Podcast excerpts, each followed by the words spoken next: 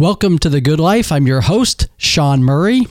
My guest today is Blas Moros. He's a talented writer and the creator of a very popular blog called The Rabbit Hole, where he provides book summaries, essays, and other resources. I stumbled across The Rabbit Hole a few years ago, and it's become a great resource for me and others. But what I'm most excited about today is that in this episode, Blas announces the launch of a unique resource and community called The Lattice Work. Listeners to the good life will be among the first to know about this incredible resource. It's an ambitious project that connects the big ideas from the big disciplines and brings together a community of like minded learners to explore the most important mental models and develop a multidisciplinary way of thinking. I'm excited to be a part of this community and I encourage you to check it out too. In this episode, Blas talks about how he came to build the lattice work, Charlie Munger's concept of worldly wisdom, why mastering the big ideas from the big disciplines is so important, how to apply the concept of compounding to our own learning, and why the most important discipline of all is learning how to learn. I hope you enjoy my conversation with Blas as much as I do. My friends, I bring you Blas Moros. You're listening to The Good Life on the Real Time Podcast Network, where we explore the ideas, principles, and habits that help you live a meaningful, flourishing life. Join your host, Sean Murray, on a journey for the life well lived.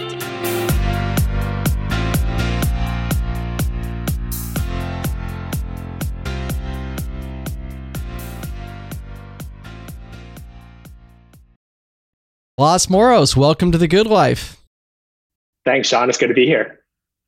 Well, I'm really excited about this episode because I'm a big fan of your website, The Rabbit Hole. You summarize books, articles, you've written essays there, you've chronicled something you call monthly challenges, which I hope we get into. And it's become one of my favorite resources. I've also seen it referenced by many people that I respect on finance Twitter and other writers. I wanted to start with this concept of the website, The Rabbit Hole. What's the purpose? Where did it come from? And how did it come to be? I played tennis in college. And for a big part of my life, that was a a big portion of how I spent my time. A couple hours of practice every day and tournaments on weekends and all that. And it's strange being a college athlete who doesn't go pro, which of course most people don't. But from one day to the next, your sense of identity, what you've spent so much time crafting and honing, sort of disappears overnight. And that was a, a strange and difficult transition for me in a lot of ways. And I sat down after I graduated and I saw a lot of former teammates and friends from other sports who are a couple years older go through this same process. Nature abhors a vacuum. And when that time disappears, when your craft disappears, you can fill it with something productive or something destructive, or of course, something in between that as well. And I had seen so many friends, you know, for the first time in your life, you have a little bit of money, you're working, you're in a big city. The temptation to just kind of go out and party is pretty strong. I didn't want to fall into that trap knowing how easy that was and how seductive that was. So I sat down and I thought through how would I want to spend my time? When I look back at the end of my life, what would I never regret? I came to the point where I was pretty comfortable that reading, learning, meeting fascinating people, traveling, those sorts of experiences would be things I would never regret. I treated that process just like I did tennis, where I set aside a couple hours every day and I quote unquote practiced.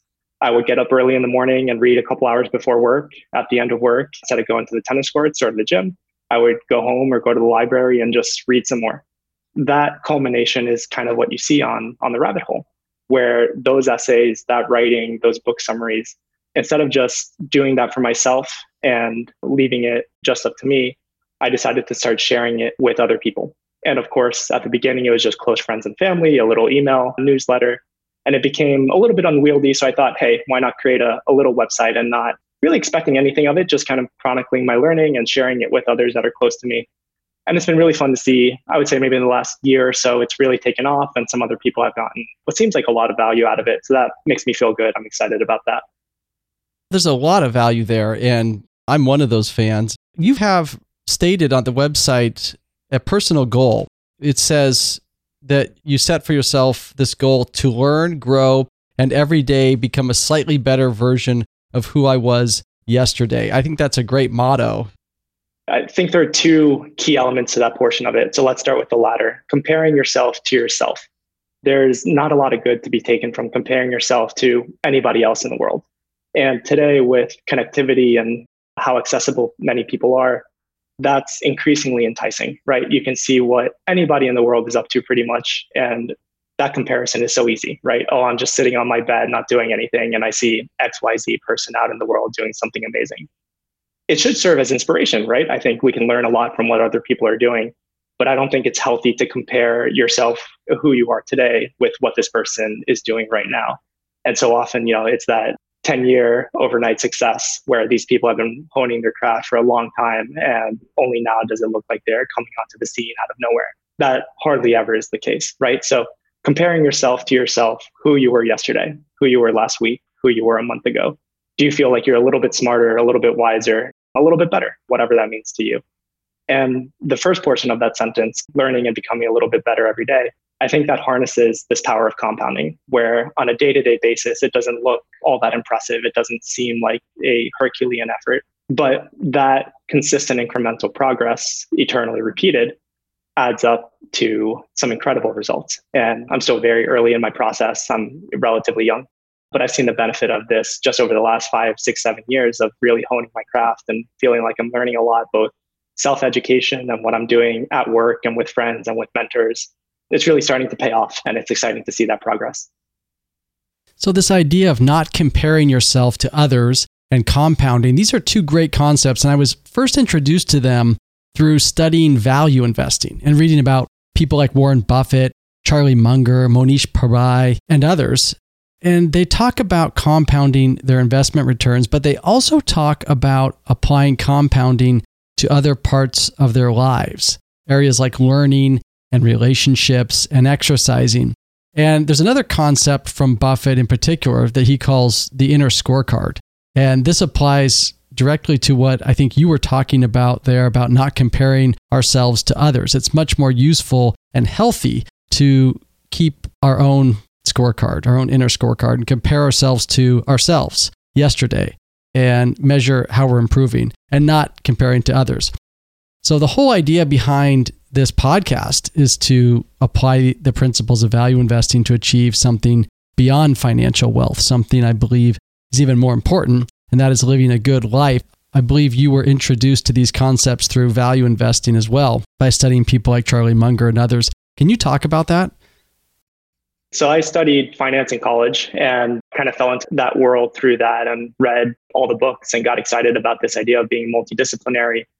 And what I really got out of it is that these big universal ideas that you should focus on, they're applicable across domains, right? Education, departmentalizes and silos everything in order to make it easier to manage, easier to handle. But knowledge is in fact one, it's intertwined, it's interconnected.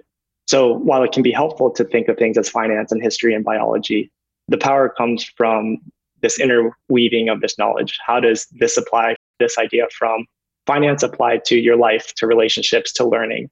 That's where this compound learning, I think, really comes in. It's not magic, it's just that you have more context to hang ideas off of. And you have previous knowledge and when you learn something new you can attach that to your previous knowledge so the bigger base that you have the more and faster you can learn and that's where this idea of compound learning really takes off like you said there's beautiful ideas from physics from chemistry that we can take into our lives and apply regardless if we're an author or investing or an operator or whatever it might be whatever you do that's the beauty of becoming multidisciplinary right it's a term that gets thrown around a lot but i think it takes or it took me at least a little bit of time to understand what that really meant and why it's powerful.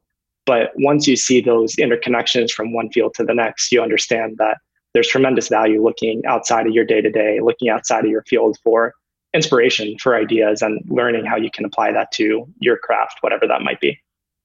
Let's talk a little bit about the different areas that you expand on in the rabbit hole one is books, and you summarize the books you read. I don't know if you summarize every book. It'd be kind of interesting to have you talk about that. But tell us a little bit about how you find the next book. And then when you read a book, how do you go about creating these notes that get published on the rabbit hole?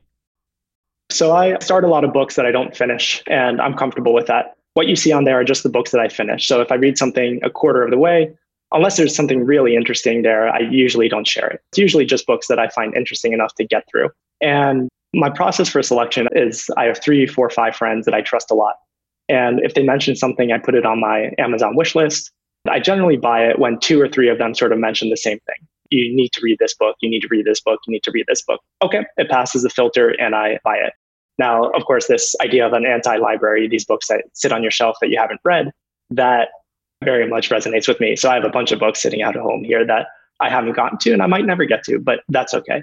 The filter for what I read is pretty high. And I think that's how it should be. Everything has an opportunity cost. So if you're reading something now, it means you can't read something else. I try to apply that filter, but you have to be a little bit stringent. And if there's something you don't enjoy, to toss it and start on something else and not fall into this sunk cost idea and I just kind of keep going with it. When you read a book all the way through, how do you decide what you pull out and what goes into the notes? Yeah, when I read, it's it's been a process. I've learned a lot through the couple hundred books I've read and what works for me. And these things I will talk about, they're just what's worked for me. So don't feel like it's uh, the right way to do it. When I sit down with a book, I kind of have an idea of what I want to get out of it. What questions do I have going into it? I read the summary, the epilogue, the prologue to get an idea of what the author is trying to get across.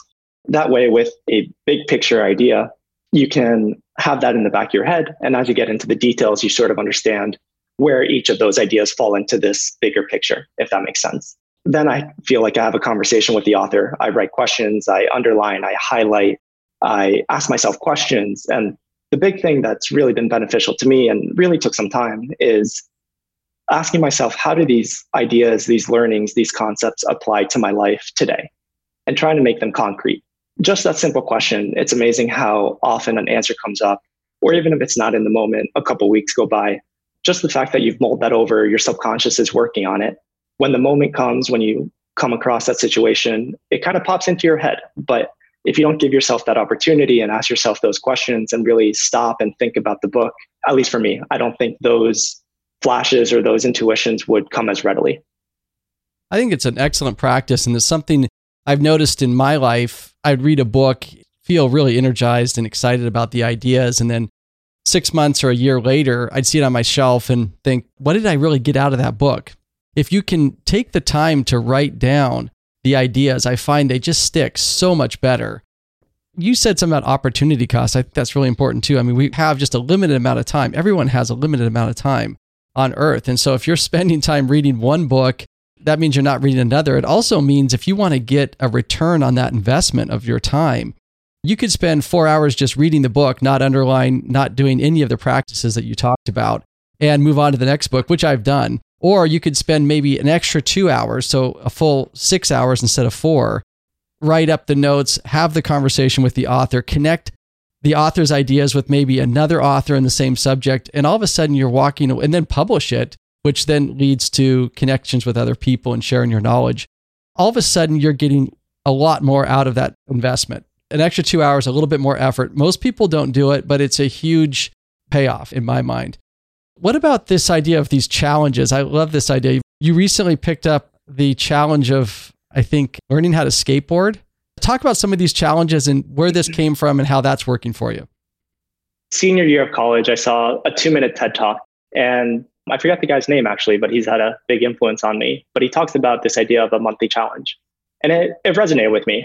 It started my senior year of college, so maybe a couple before I graduated, but I've kept it up ever since. So six, seven years later, still doing something pretty much every single month it gives me a couple benefits. But number one, these things that I've always wanted to learn. And early on, it was pretty easy, right? Learning how to juggle and learning how to do a handstand, these pretty arbitrary and silly things, but that I've always wanted to learn. And I just never set aside to really get around to it.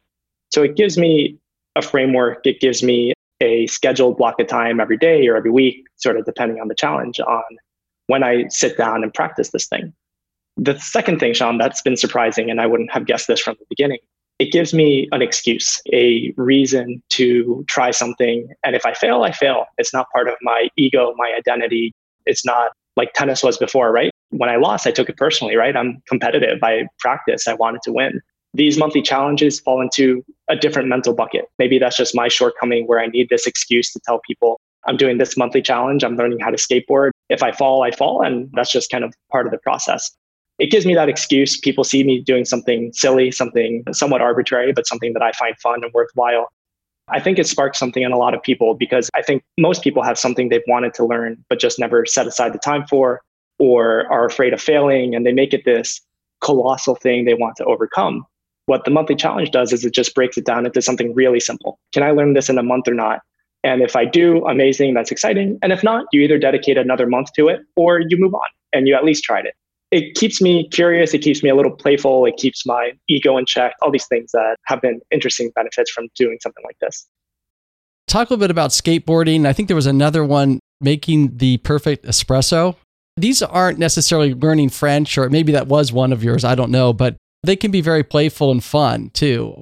Is there one in the last 12 months that you really took something away from that's long lasting? The skateboarding one is just a recent one, but that's been fun. It's been something I've always wanted to do. And I just, I never bought the skateboard on Amazon. I never got on it. I never found five minutes, 10 minutes a day to do that. And when I come up with this monthly challenge, whatever it takes, you know, if it takes a little bit of research or I need to buy a product or whatever it is, I just commit to that. And when it shows up on my doorstep or I do that research, I feel committed to it. So that's the first really small step, right? I've heard if you want to start running in the morning, just put on a shoe. And that small step is enough to sort of get you out of bed and get you moving. The monthly challenge is the same thing. It's just a tiny step that overcomes that friction that allows this idea from physics, this activation energy to take over. So with the skateboarding, all it really was, Sean, was five minutes every single day before I drove to work. We have a quiet street close to me.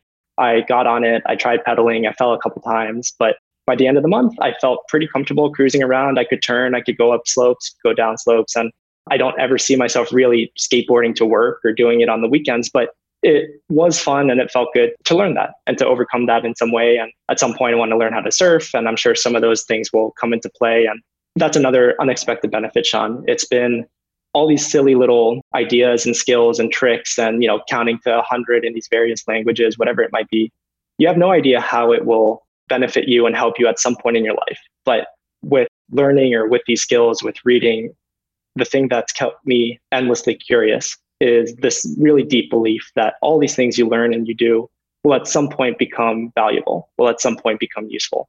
Looking forward it's really hard to connect those dots but at the end of your life you can see how this skill and that experience and that opportunity and that learning, how they helped you get to where you are. So Soren Kierkegaard and Steve Jobs had these beautiful quotes that you can't look at life forwards and connect the dots. You have to sort of get to the end of your life and look backwards. And that deep faith in all these things that they will someday be valuable keeps me curious, keeps me hungry. There's a couple things I really like about this monthly challenge. One is that when we're learning, we're energized, we're growing, we get excited about that. It just gives a little spark to life. It keeps us curious, as you said. And it's also connected to this idea of evolution and mutation, which I think is really important. In, in evolution, it's those slight changes and mutations that you don't know where they're going to lead. Mother Nature doesn't know where they're going to lead, but eventually they lead to amazing things, you know, like the human body and in our life, you're introducing yourself to lots of different concepts. It's almost like an option. You're creating lots of options out there, and a few of them are going to pay off really big. Some of them may pay off smaller, but you may stumble across something that becomes really impactful, becomes a part of your life, surfing or skateboarding or espresso or whatever it is. And that kind of brings us to this other section of your website called the lattice work, which is a concept I first came across in Charlie Munger's Poor Charlie's Almanac he talks about the importance of being multidisciplinary in our thinking and having something he calls the lattice work of mental models. And I know you're also working on a project that is going to build off of this kind of section of your website. Talk a little bit about first, maybe this idea of what a lattice work of mental models is and Charlie's concept of it and what you're doing in that area. So it's a project I'm really excited about. I think by the time this comes out, we'll have released it. So it'll be really exciting to get people's feedback and get people's take on it. For me, this idea of a lattice work became really powerful when I understood what Charlie was saying a little bit cleaner. And for me, we did a lot of work around the house growing up and all that. So I was really familiar with this idea of a lattice that is a crisscross shape that you can hang vines and plants off of. It could offer shade. The point of the whole thing is it creates these intersections on which you can hang things. And what Charlie was saying with this lattice work of mental models is that you should aim to do the same thing with your thinking by becoming multidisciplinary, by understanding these core ideas from physics and chemistry and mathematics and biology and all these different areas. You create this mental structure, this mental framework, this lattice work that allows you to hang ideas off of. And we touched on it a little bit earlier, but This idea of compound learning comes when you have a mental framework to hang ideas off of. So all of a sudden, when you learn something new, you have previous knowledge you can hang on top of that. So learning anything in isolation is almost impossible, right? Where most people learn by analogy through lateral thinking. I know ABC really well, which allows me to learn XYZ really well. That's what the lattice work has, why it's been beneficial for me, at least. By coming to define these big disciplines, by coming to define the ideas within those disciplines, it gives me that mental framework to understand where an idea might fit in, to understand where I have gaps in knowledge, to understand where I have blind spots. That's what this project is aiming to do. It's aiming to help provide a mental framework of sorts to explain what we call these big ideas from the big disciplines in a fun, curated, interconnected way so that you don't have to go out and read the 600 books and thousands and thousands of podcasts and interviews and conversations I've had with people to create this it serves as a paved road in a lot of ways, whereas I had to cautiously stumble over a dirt path. The lattice work provides that for other people. I'm really excited about it. The whole idea is to create this valuable multidisciplinary resource. And the next phase would be to build an all in community around that. So we're working on creating a tool that's embedded directly into it that allows people to add comments, to add highlights, to converse with each other, to do virtual meetings, to create a master apprentice relationship of sorts, all through this website, all through this resource. It's early days. Like you said, evolution, the beautiful thing is when you adapt, it gives you a better chance of surviving. I have no idea exactly where this thing will end up, but I'm excited about this shift from a top down hierarchical education system where you have a professor preaching to the class to a more communal, decentralized, collaborative situation that allows for us to learn from and with each other. And, you know, there are hundreds of ideas and dozens of disciplines on here right now. I am an expert in exactly zero of them. I haven't spent my life studying any one of these, but I am incredibly curious. I am really hungry.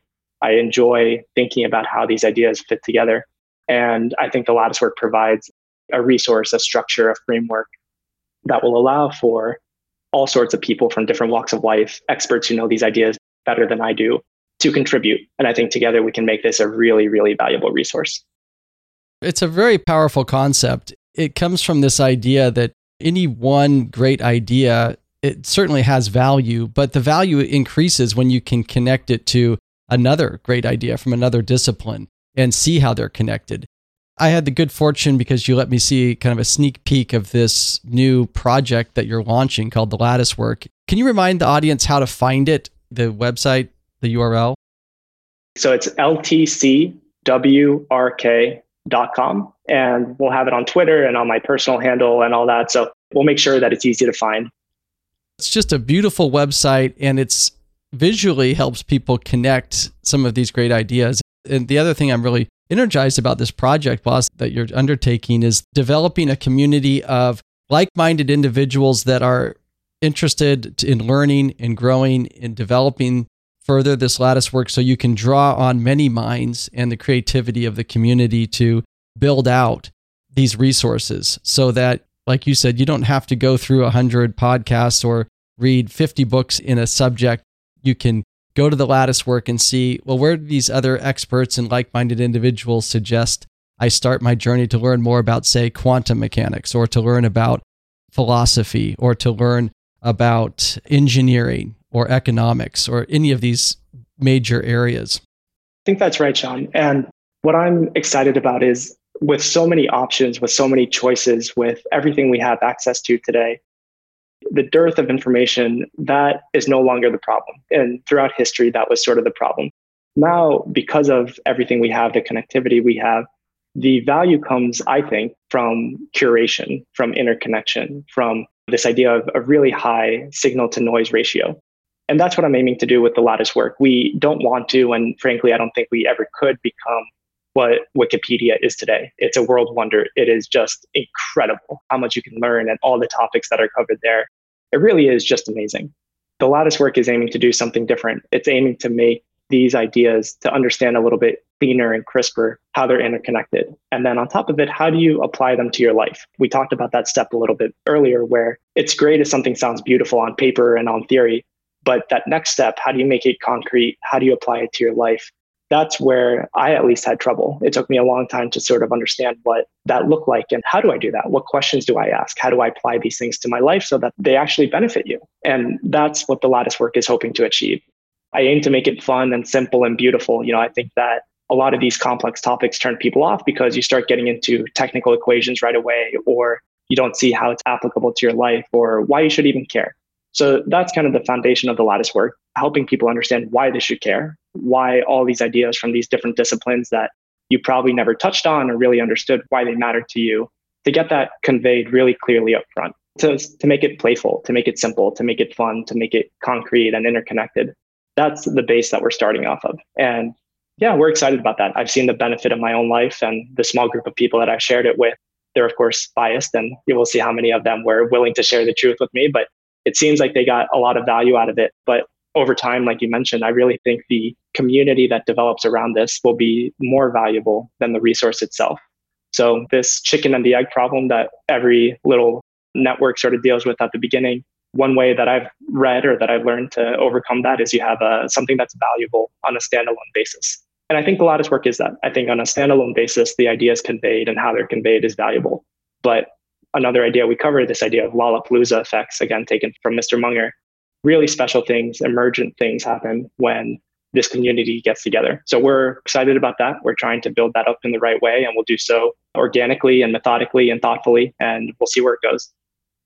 One of the first big mental models that you encounter when you go into the lattice work is worldly wisdom. And this is another concept from Charlie Munger. And I, I remember first being introduced to it in Poor Charlie's Almanac and one of his speeches when he talks about just the importance of having worldly wisdom. So, could you talk a little bit about that? What is worldly wisdom? And maybe that'll give the audience just a sense for what some of these big concepts are about. Worldly wisdom is the first big discipline that we cover. Other disciplines include, like I mentioned, physics and chemistry and mathematics, and later philosophy and a lot more human centric. But we start with the hard sciences, and we can get into why that is. But Charlie talked about worldly wisdom and the way that I understood it is as meta principles, meta ideas, essentially instruction manuals for life. And my goal with the lattice work is to make it as accessible and give away as much value as I possibly can while ensuring we're viable, while ensuring that we can become a, a self sustaining long term business. And we can get into what that means and what that looks like in a little bit. But I really think that worldly wisdom is one of the most valuable disciplines that we cover, and we're giving it away for free. We'll always give it away for free at the beginning, while we gather feedback, we've created this waitlist. So all you need to do is give us your email and you get access to this worldly wisdom discipline. And there are 12 core ideas in there. And again, this is not static. That can change very quickly. Ideas can be added or removed or refined over time. And in fact, I hope they are as we get this community involved and engaged. So, but right now, these instruction manuals for life, I think it's a great place to start because it serves as a foundation, as the bedrock for our lattice work if we come to understand these ideas really deeply, really well, it serves as a great launching point for the rest of the ideas. It's a great place to learn how to learn. It's a great place to understand why these ideas are important and to how you should go about it. So I start there because it's a, like a good launching point, like I said, and will make the rest of the journey a little bit more comprehensible, a little bit easier, a little bit smoother. So that's why worldly wisdom is the first discipline we come across within the lattice work. What are you hoping to create as far as the community? What do you expect of people that might want to join this community? It's a really good question. So, an experience that really resonated with me, that really influenced me, was an entrepreneurial paper that I found the PDF of online.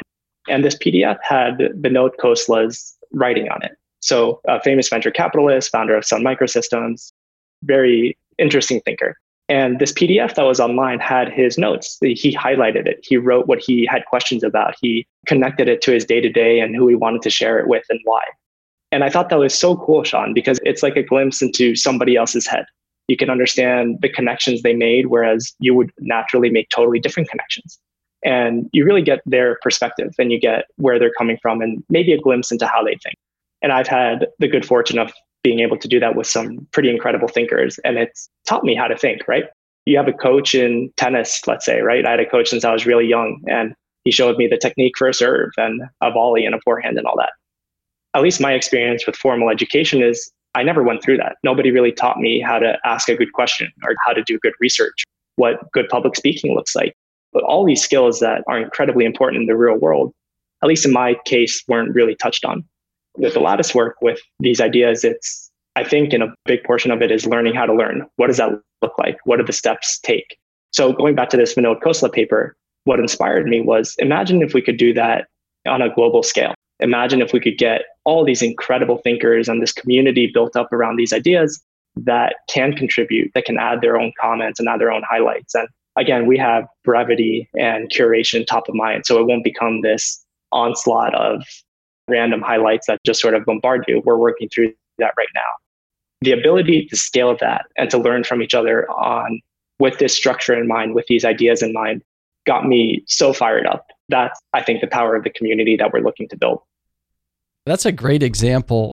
If you think back on history, how valuable it would be to say, see Shakespeare's notes on reading Plutarch, how he read Plutarch, because we know he did, and then turned it into a play in some way, maybe connected it to some other Tacitus or some other Roman historian. And sometimes biographers come across notes like this, and it's just really interesting to their subject because they get a glimpse into their mind. I think it's great.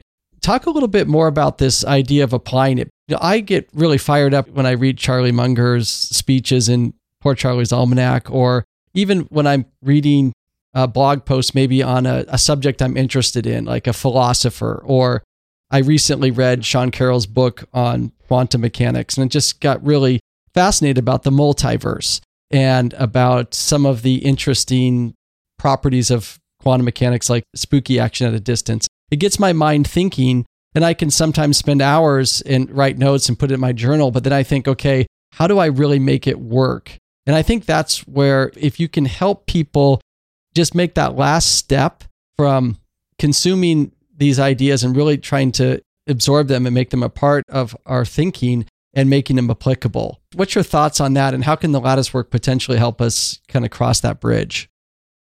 So let me start one step back with the, the format in which we describe and explain ideas. It follows this idea of an adept framework. And it's something that I learned from Kalid Azad. He runs a, a really interesting website called Better Explained. But this adept framework I found really helpful to learn new things. So it's an acronym. It stands for analogy, diagram, example, plain English, and technical description. So for each idea that we cover, we describe it from these different vantage points. And I think that's really powerful because we hope and we expect a really diverse group of people to join this, different backgrounds, different levels of expertise. And if I wrote it through just one frame, I would naturally only be touching and be resonating with people who might understand that frame. So with this adept framework, you can really get to people with a variety of backgrounds and expertise. So I really like the plain English. That's sort of how my mind works. I like getting to the core, the essence of something. My wife is much more visual. She likes the diagrams, she likes the analogies, and that's how she understands things. First, it's explaining these ideas in a way that might resonate with more people than they otherwise would. And that's what the ADEPT framework is hoping to achieve.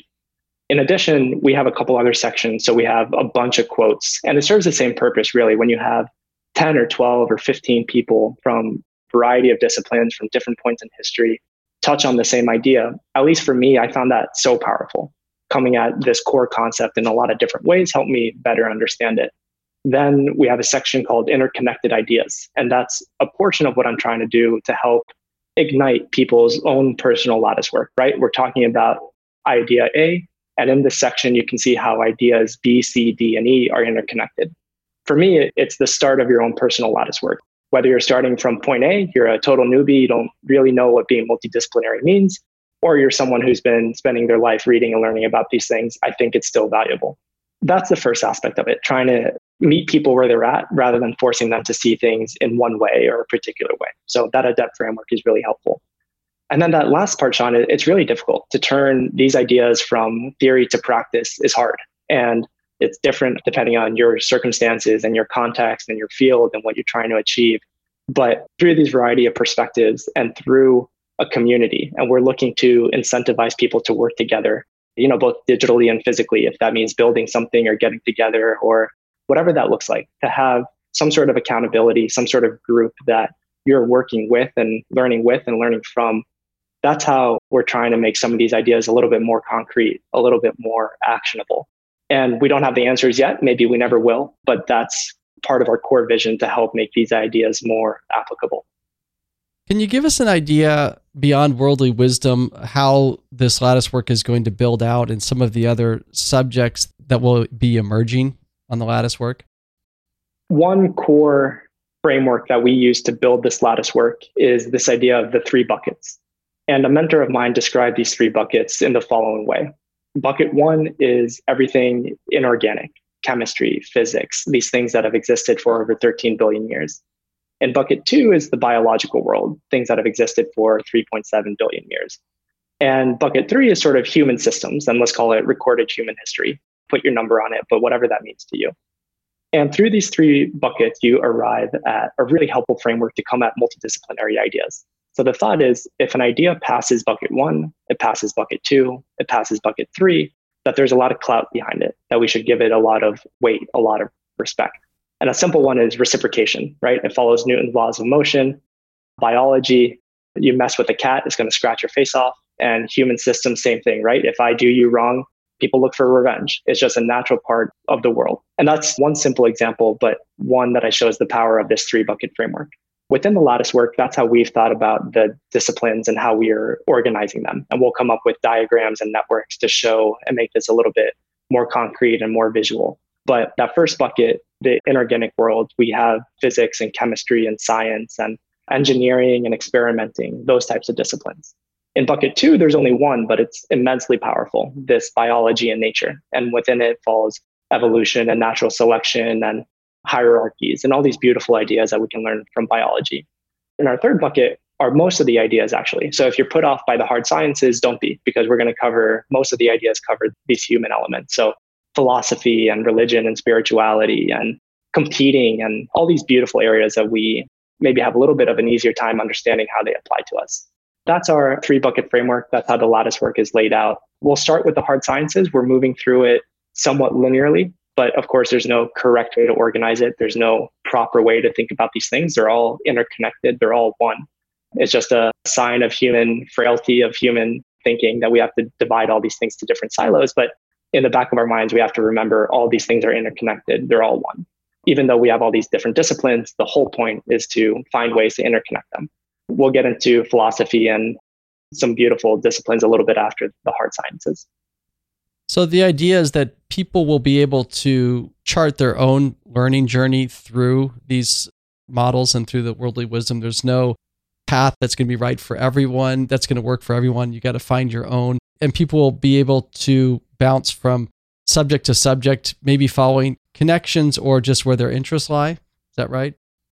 Yes, absolutely. With the early release that we just talked about, that we released in late August, we only have a couple disciplines built out.